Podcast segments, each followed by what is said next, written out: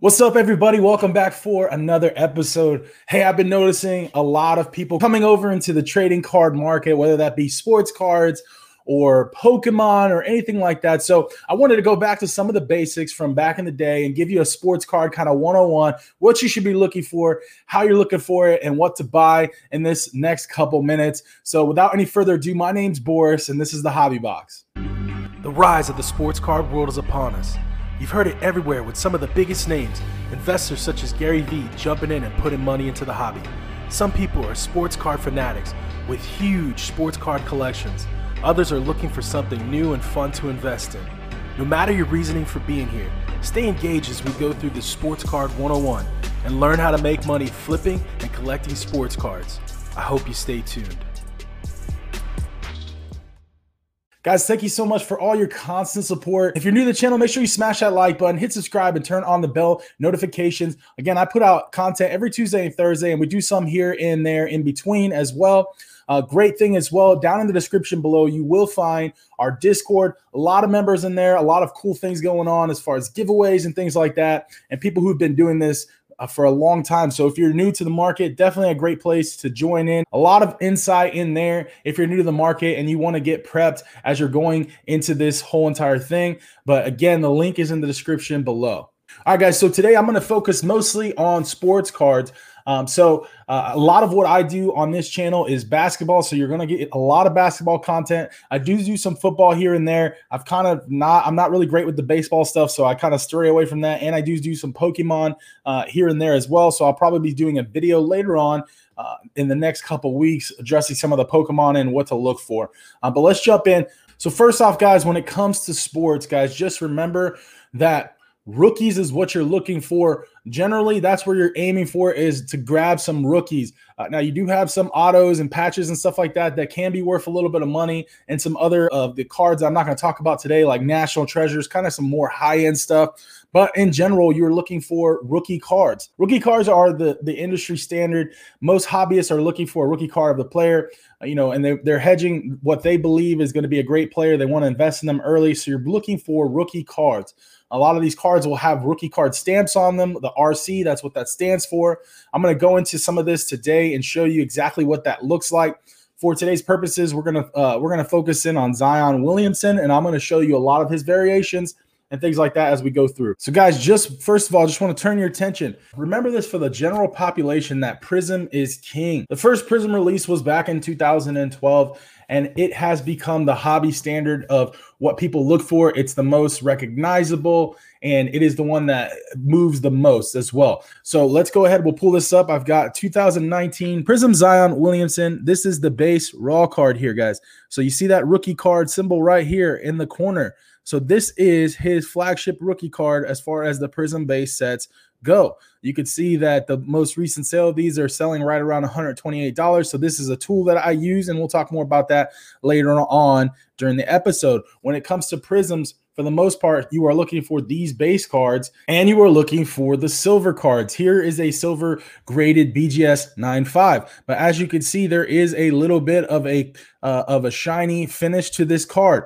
Very, very desirable for card collectors, and this is what most people are going to go after. So, uh, so basically, you're looking at his base and you're looking at his silver. These two cards move a lot. The base card moves a lot because it's very recognizable. It's easier to move, and the silver card is a little harder to move, but it is very liquid and can move uh, fairly quickly, especially when it comes to graded uh, cards like this or even in their raw forms. So those are the two types that you're looking for. Now, when it comes to the second one, we're going to take a look at optic. Don't get confused because there is Donruss paper. And the difference here, you're going to see most of the time they look the same, the cards, but you'll see this optic symbol right here in the corner.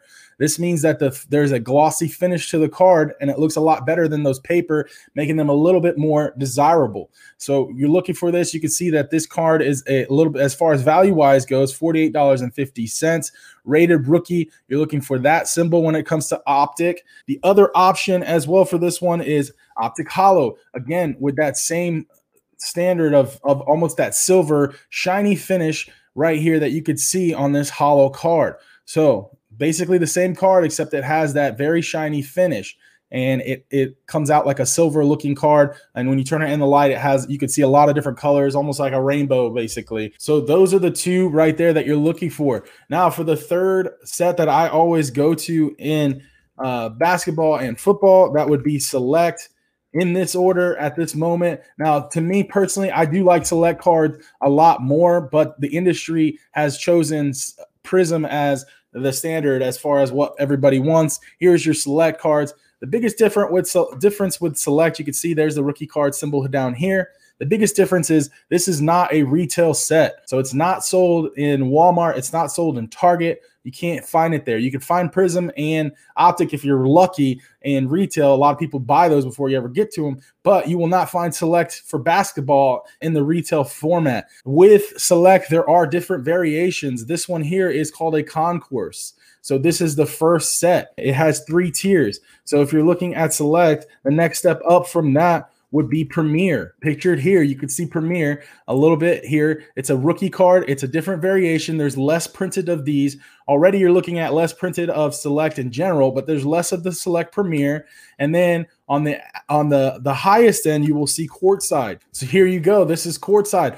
This is the highest level of Select. Amazing card. Look, you can see $250 uh, so it does sell pretty well um, above what the actual Prism and all that uh, sells. Again, these are a little bit longer of a hold. Prism is kind of like the one that you see the most that goes in and out of eBay. You see a lot of those cards circulating. Um, so select courtside. This is the highest level in football. Same kind of concept. You've got the concourse You've got Premier, and then their third one, instead of courtside, it is called field level. These are the different types that I say to stick to when you're looking for cards that you're trying to purchase uh, as you're coming into this. Again, I would start with Prism. Go to, uh, you know, Optic is that second kind of tier choice. Me personally, I love Select. Uh, but again, this isn't the one that moves the most, but I love Select, and there's a lot less of these. Uh, so as you get through it, you can get to know these a little bit. With Select as well, you do have silver variations, the same kind of deal. The silver variation is more is more desirable uh, and more expensive than the actual just concourse or premier or courtside. So when you find the silvers, those are going to be a little bit more expensive on every end, whether it be a prism silver, optic, holo, or select silvers. Same versions, just that shiny finish. Guys, for this next segment, want to move over to eBay and kind of show you a little bit about this. I have a video that goes more into depth, and I will place that at the end of this video. Um, but when you are looking for cards on eBay, you can buy stuff. There's there's a lot of different places you can look. Uh, there's a lot of different avenues. The most common one is eBay. This is where most people start, and then they move over to like Instagram, Facebook, things like that as they get more comfortable and know exactly what they're searching for. Uh, the biggest thing here, guys, is that if we're looking for ungraded, it's really hard to to really figure out um, how, what the quality of these cards are. You have to be careful because people are going to say that they have the best quality. Sometimes they're not going to address things. When you find a great seller who will address things and tell you what kind of condition it is, save that seller, especially if they sell a lot of raw cards. You're going to want to go back to that seller and see um, their inventory here and there. When you go into eBay, the biggest mistake that people make is they try and base price and what they want to buy the card off of what is listed here. Guys, just because a card is listed at a certain price does not mean that that is the price of the card.